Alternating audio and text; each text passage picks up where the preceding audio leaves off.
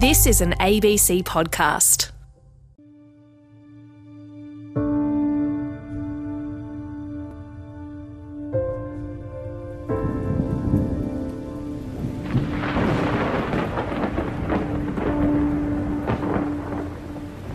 Saving for a rainy day used to be a popular notion, if not always practiced.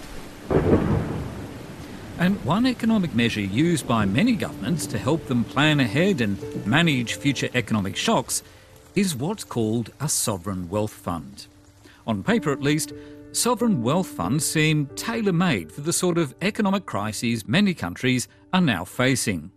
So, how have they functioned during COVID 19? And in broader terms, are they worth the investment? That's our theme today. Hello, Antony Funnell here. Welcome to Future Tense. Let's start with the definition. Here's Dr. Angela Cummine, a former Oxford academic and author of the book Citizens' Wealth. So the first sovereign wealth fund that we know of dates back to 1816, set up in France after Napoleon had raided the coffers, and the French state was very keen to make sure that there was a pot of money that could be quarantined and protected from its political leaders.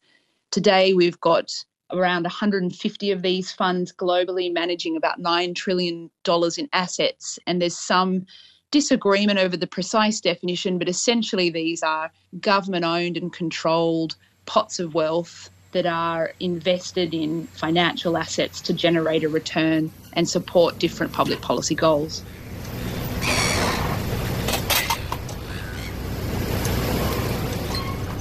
Over the past 30 years, the government of Norway has been saving lots of money for its citizens Norway manages the world's largest sovereign wealth fund. This fund belongs to every Norwegian citizen. With over 5 million people. The most celebrated sovereign wealth fund is probably Norway's. It's now worth around $1.4 trillion and was originally set up in the 1990s to ensure the country of just over 5 million people didn't blow the riches to be had from their vast oil deposits. Its approach proved globally influential according to Duncan McCann, a senior researcher with the New Economics Foundation in the UK. So when you're a small country and suddenly you discover, you know, huge amounts of natural resources, to try and spend that within your domestic economy straight away would create problems domestically. It would create inflation and things like that, which would be hugely problematic. It's also a very sensible thing to do when you think you're depleting a non-renewable resource rather than spend all of that money in the generation or two when you're actually extracting it, it makes a lot of sense to keep some of that money so that future generations can also kind of benefit from that. And countries that don't have natural assets in their economy are also jumping onto this. And so you're seeing many created now with kind of balance of payment surpluses. So that's where a country like China, which exports so much more than it imports, it builds up a huge reserves of foreign currency and has started putting those to sovereign wealth funds. But also, there are countries exploiting the very, very cheap borrowing out there. If a state can go and borrow at less than 1%, put that into a fund and hope to make maybe a four or five percent return on that money, that's a potentially a very, very good way of starting up. And so you've seen a number of European countries, but also countries around the world kind of opting for that route. You also have kind of the, the privatizations, which is obviously how Australia part funded the start of the Future Fund in Australia was through the privatization of Telstra. So absolutely, we are going way beyond just thinking about what to do with the proceeds of natural resource extraction and thinking about these proactively and how we might use some of the other large sums of money that come through the government coffers to put away for future generations rather than just spending it all today. And just picking up on the last bit, future generations, I know there are the significant variation between the way in which funds are structured and, and their purpose. But do they have to be future focused? Is that one of the characteristics of a sovereign wealth fund? I mean, I think that's really one of the huge potentials that they have. And again, the best ones are really thinking about that future aspect. I think many were really set up, and indeed many that are managed still today can be seen much more in the light of, you know, kind of global strategic power being exercised via these huge funds as they go in and buy kind of key assets So there's definitely a, a group of sovereign wealth funds that are really more about geopolitical power and posturing and taking assets rather than necessarily about the future.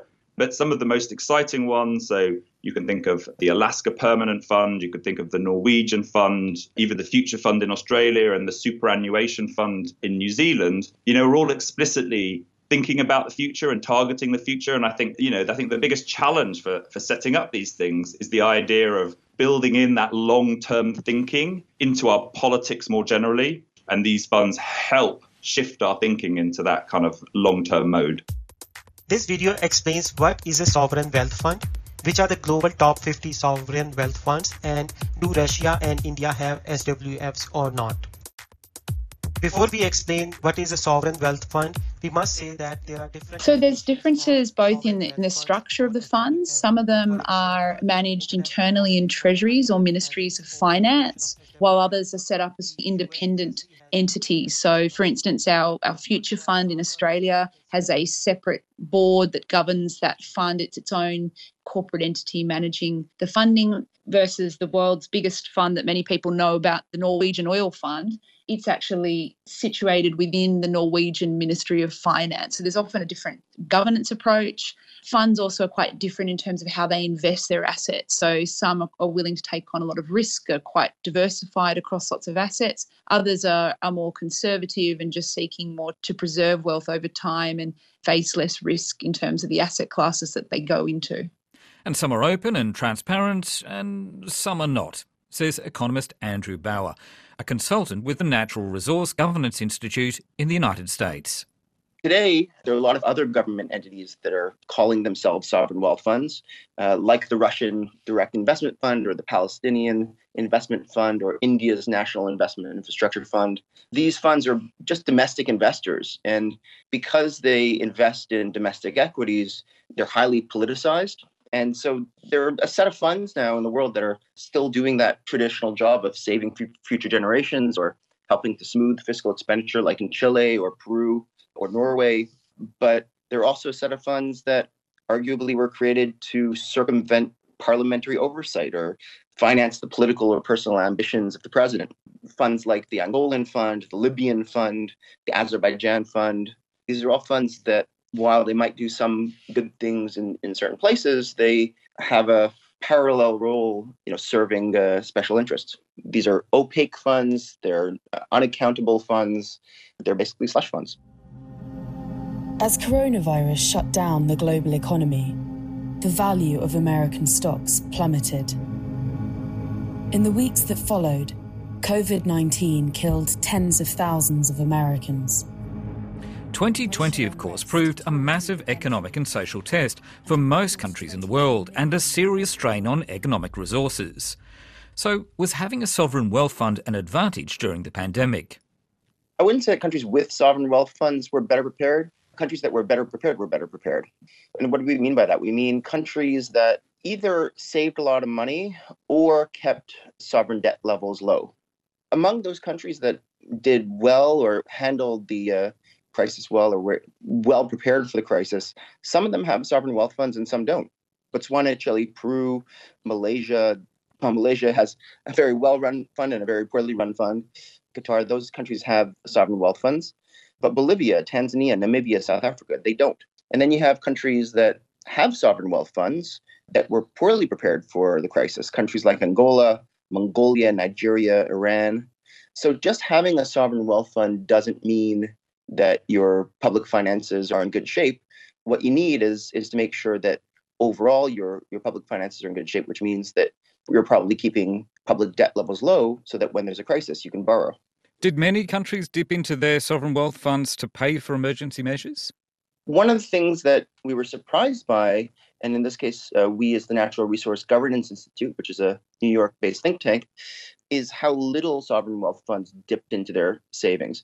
So sovereign wealth funds control assets valued at approximately $9 trillion right now, depending on how you define sovereign wealth funds. Some people put a higher figure, some people put a lower figure, but only about $160 billion was withdrawn from these funds during the COVID crisis. So that's less than 2% of the assets that these funds hold. And that was driven largely by withdrawals in Russia, in Norway, a little bit Mexico, Peru, Singapore. And uh, the question is why? And part of the reason is a good reason that some of these countries with large funds also had low debt levels. So they could, instead of drawing down on these funds and hurting their long term returns, they could just borrow at 1 2% interest. That was the case in Qatar. It was the case here where I'm from in, in Quebec, in Canada. Because interest uh, rates are at an all time low, aren't they? Exactly. Well, interest rates are an all time low if you're from a rich country. If you're from a poor country, interest rates actually increased during COVID. So the, the gap between the amount poor countries like Nigeria and Ghana were paying during COVID and countries like Canada and Australia increased pretty drastically during the COVID crisis. So, you know, most of the countries with at least the biggest funds didn't need to draw down on those savings. And then, of course, the countries that really did need those savings often are the ones that just didn't have the money. Yeah, the other reason is that a lot of funds had dry powder, which is just excess liquid cash prior to the COVID crisis because markets were seen as overvalued. For example, both in Panama and Norway, money was withdrawn from those funds, but they didn't actually have to sell any assets or very few assets because they already had that cash on hand. So, does that mean that well performing sovereign wealth funds need to have not just an adequate structure to them, but also adequate cash reserves built in to their operations? Yeah, absolutely. I mean, sovereign wealth funds need cash. I mean, first just to pay employees, to invest when there are investment opportunities, but also sometimes to cover cash calls. There are a lot of funds around the world that own businesses like oil fields, mines, projects that require cash injections from time to time to expand production. And some of these funds just need the cash on hand to be able to inject that cash. And another important thing to remember, says Andrew Bauer, is that a sovereign wealth fund is not an economic panacea. First thing to mention is not every country needs a sovereign wealth fund. There are lots of countries that either can manage their macroeconomy simply by borrowing and paying down their debt. There are a number of countries that do this quite effectively. Peru had a sovereign wealth fund that it, it emptied its sovereign wealth fund during the COVID crisis, uh, justifiably, but it's also helped smooth fiscal expenditures and help future generations by by keeping debt levels low. So you don't need a sovereign wealth fund necessarily. The other reason why you wouldn't necessarily need a sovereign wealth fund, especially if you're a low income country, is you don't need to save money you need to spend money. You need to put money into education. You have to put money into healthcare, into clean water, into roads, into urban infrastructure. You, you know, you need to do all the things to help your economy grow and create jobs. Putting your money into a fund and sending it to Europe and the United States won't necessarily help people today. So, so I think that sometimes there's a little bit too much emphasis on sovereign wealth funds and not enough emphasis on the other places you can put your money. And I imagine, I mean, just because you've set up a sovereign wealth fund doesn't mean that the investments you make are going to be successful, does it? I mean, you could you could actually make a, a whole heap of poor investment decisions and, and lose a lot of money. Oh, I mean, completely. I mean, there's some famous cases out there of sovereign wealth funds making terrible investments. Libya, a place that I work quite a lot, there's a famous case, the sovereign wealth fund investing $1.2 billion in a derivatives trade with Goldman Sachs, and within six months losing 1.18 out of the 1.2 billion the Angolan Sovereign Wealth Fund, again, another famous case where uh, the president's son was given this $5 billion fund to essentially play with. He hired one of his good friends to be the asset manager. That asset manager collected massive fees for not doing a heck of a lot, then invested some of that money on land that he owned. So, tons of cases of sovereign wealth funds mismanaging money What's the appeal then of a sovereign wealth fund? Why have we seen them grow significantly in number over the last 10 or so years? It's a great question.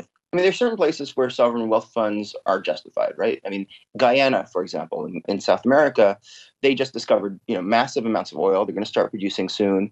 If they don't create a sovereign wealth fund, then that money is just going to overwhelm the economy and create something called Dutch disease, where, you know, either you have inflation or exchange rate appreciation, and essentially it kills off all of their other industries so there are justified reasons in, in certain places. But I think in many countries, sovereign wealth funds are a trend. They're, they're a trend like having a, a national airline or a stock exchange. They're not necessarily justified, but I've had a minister tell me when I asked him exactly this question why are you creating a sovereign wealth fund? Your country doesn't really need one. He said, well, everyone else has one. And there's, there's no way to argue against that.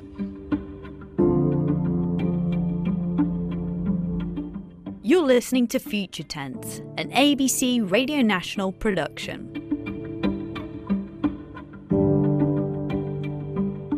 The Santiago Principles are a set of best practice principles that sovereign funds defined for themselves back in 2008. And they were signed in the Chilean capital, which at the time was experiencing a number of domestic protests around how it should manage its copper wealth. It had recently, under its Finance Minister Andres Velasco set up two sovereign wealth funds to try and save the proceeds of its copper boom for a rainy day. However, citizens there at the time had strong views that that money should be distributed to meet present day needs and, and rising inequality. So the Santiago principles for how sovereign funds should manage themselves and govern themselves were actually signed against a backdrop of really interesting domestic debate on whether sovereign funds should be distributing returns and part of their benefit to today's citizens or, or the future.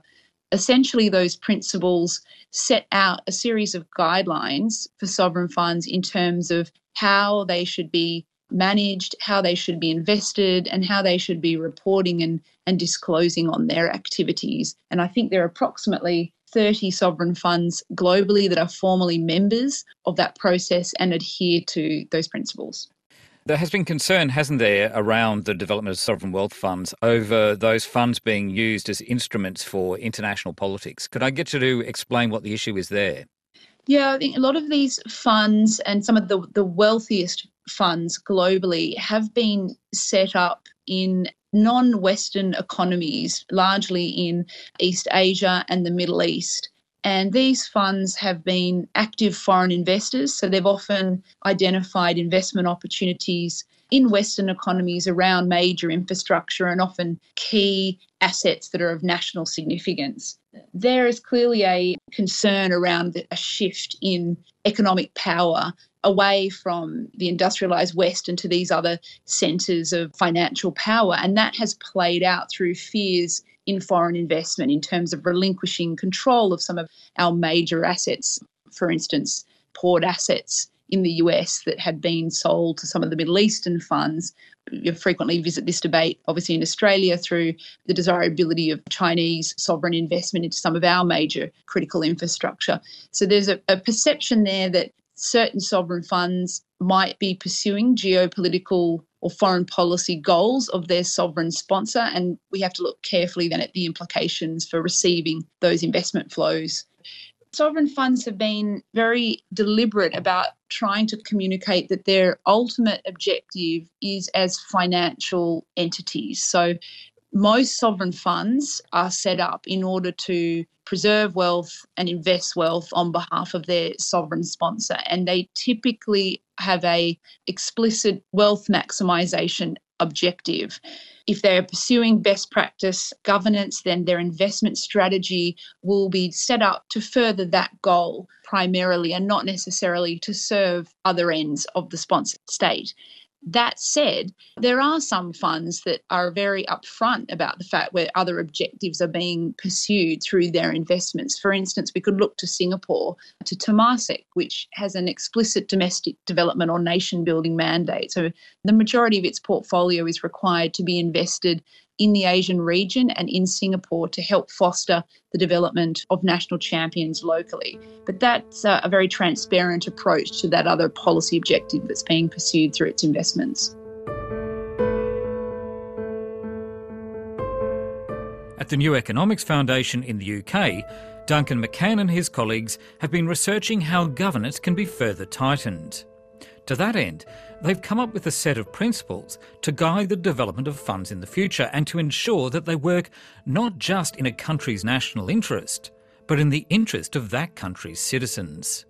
The seven principles the first one really is that it's really about providing that planning and that investment for the long term. So, about shifting the way we manage our economy from kind of year to year and election cycle to election cycle to thinking in 10, 20s and years and, and multi generations. The second principle, which ensures kind of that longevity of the fund, which is the fund should be permanent. And so, what that means in technical language is that you are never using the principal, so the amount that you've actually invested, to pay out. you are only paying out or using the return that you've generated over the past period. So this ensures that your fund is going to grow in real terms from year to year, which is another also really important aspect again of the long-term nature and making sure that the fund is really viable. The fund really should have a social function. And a really good example here is in Alaska, where their permanent fund uses that fund to tackle kind of inequality directly by distributing cash payments, dividends directly to all residents every year. And so as a result, it has one of the lowest levels of inequality among US states. And your number four is that a fund must be ethical. Well, absolutely. When it's holding such large sums of money, it's really, really important that it directs that money into ethical investments. Now, the meaning of ethical will obviously differ from country to country, and it's very important that that's done collaboratively with its citizens. And indeed, Norway had an excellent process before setting up its fund, where it conducted a multi year consultation with people and experts to decide what those ethical principles should be. The fifth one is then really about transparency and accountability. This is really vital when an entity is holding such a huge amount of public wealth, which is what it is. It's it's the wealth of citizens. It's really really important that well there is clear transparency about what that money is doing, and that those who are investing the money are clearly clearly accountable. And here again, the most advanced kind of sovereign wealth funds, the Norwegians, the Australians, and others are putting some of that into practice.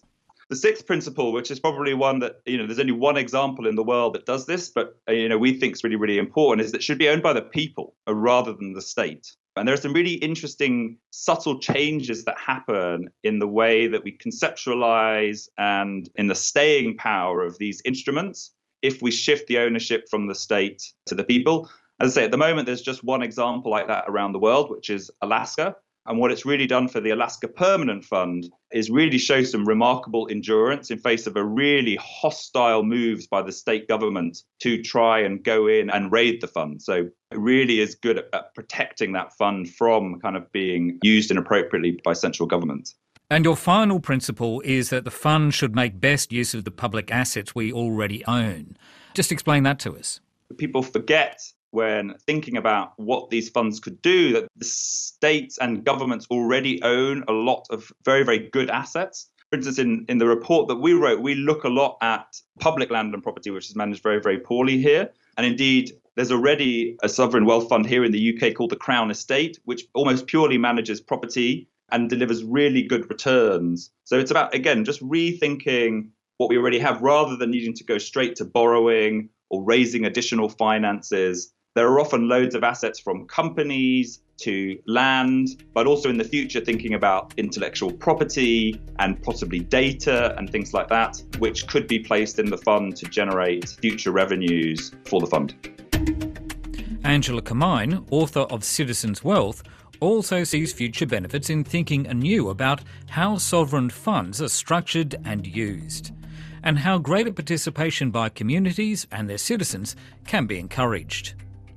I mean, there are a number of ways we can do this. At its most direct or democratic, you do have the model of Alaska, which distributes an, an, annual check to its citizens called the Permanent Fund Dividend and shares a portion of the fund's performance directly with citizens. And, and there are arguments that that helps boost the awareness of the fund, the accountability of politicians in, in managing that fund. There was a debate several years ago in Alaska that that fund should just be dissolved and evenly split up between all Alaskans because ultimately it was their money and not the states. And interestingly, Alaskans voted against that, understanding that the concept here was yes, it was their money, but it was the all generations of Alaskans' money. So there was a vote by the current generation to actually preserve that and keep quarantining it, both from frittering by present day citizens, but also raids from politicians. So that's an interesting model. Another way in which we can look to reflect citizen interests and promote their values through sovereign funds is how the funds actually invest their assets. So, can we generate our returns in a way that are consistent with citizen or community values?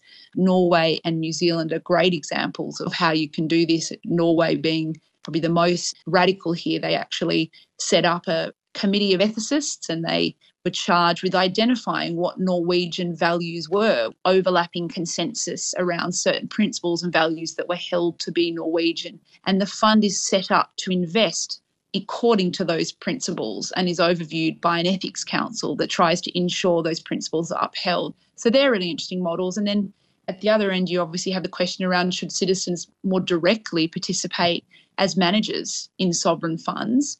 Some of those debates have been explored in the pension setting as well. That is a um, an interesting debate, partly because you do benefit from a level of, of technical understanding and, and capability, obviously, in the investment space. But there's certainly no reason why we can't be making our sovereign funds more transparent around their investment strategy and objectives and the outcomes that they promote for communities, and why we can't be equipping citizens with more information to have views on how sovereign funds should go about pursuing those ends, whether or not they formally sit as sort of trustees or, or managers on the funds, but just as active, engaged citizens that are monitoring the behaviour and operations of these entities. And could you, just picking up on that last point, would it be possible to have a workable structure that actually, in some way, invited citizen representatives onto the administration or the, the board of the funds? Well, there are models that resemble that approach. In the investment management world, we obviously have super funds that have industry or employee representatives in thinking through how members' interests are promoted when they pursue their returns. That's one model that we could look at with sovereign funds. It, it, can be complex when you've got a large community and trying to properly represent various interests is, is always a challenge when you have small governing boards.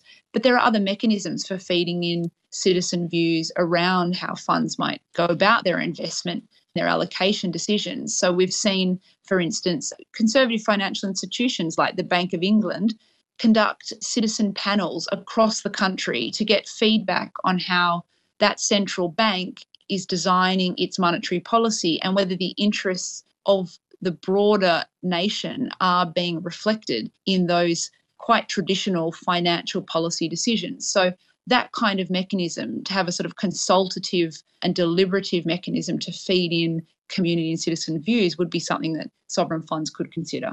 Finding consensus, though, within a society could be quite difficult in certain circumstances, couldn't it? I mean, I'm, I'm thinking particularly of the United States over the last couple of years, which seems enormously polarised. Trying to find consensus about how funds should be spent on a national level, you could imagine could be problematic if, if you were trying to do that in, in a country like that at this particular point in time.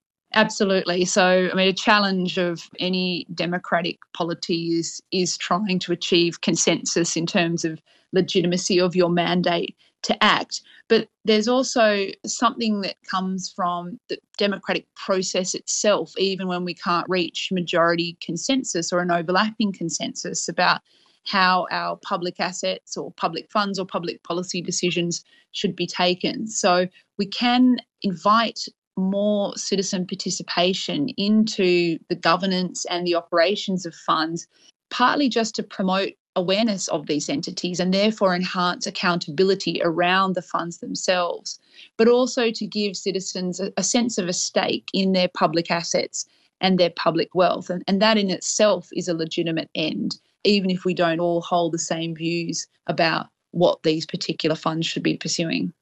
Dr. Angela Cummine. We also heard today from Duncan McCann and Andrew Bauer. Go to the Future Tense website if you want further details. Thanks to my colleague and co-producer Karin Zsivanovits. I'm Antony Funnell. Until next time, cheers. You've been listening to an ABC podcast. Discover more great ABC podcasts, live radio, and exclusives on the ABC Listen app.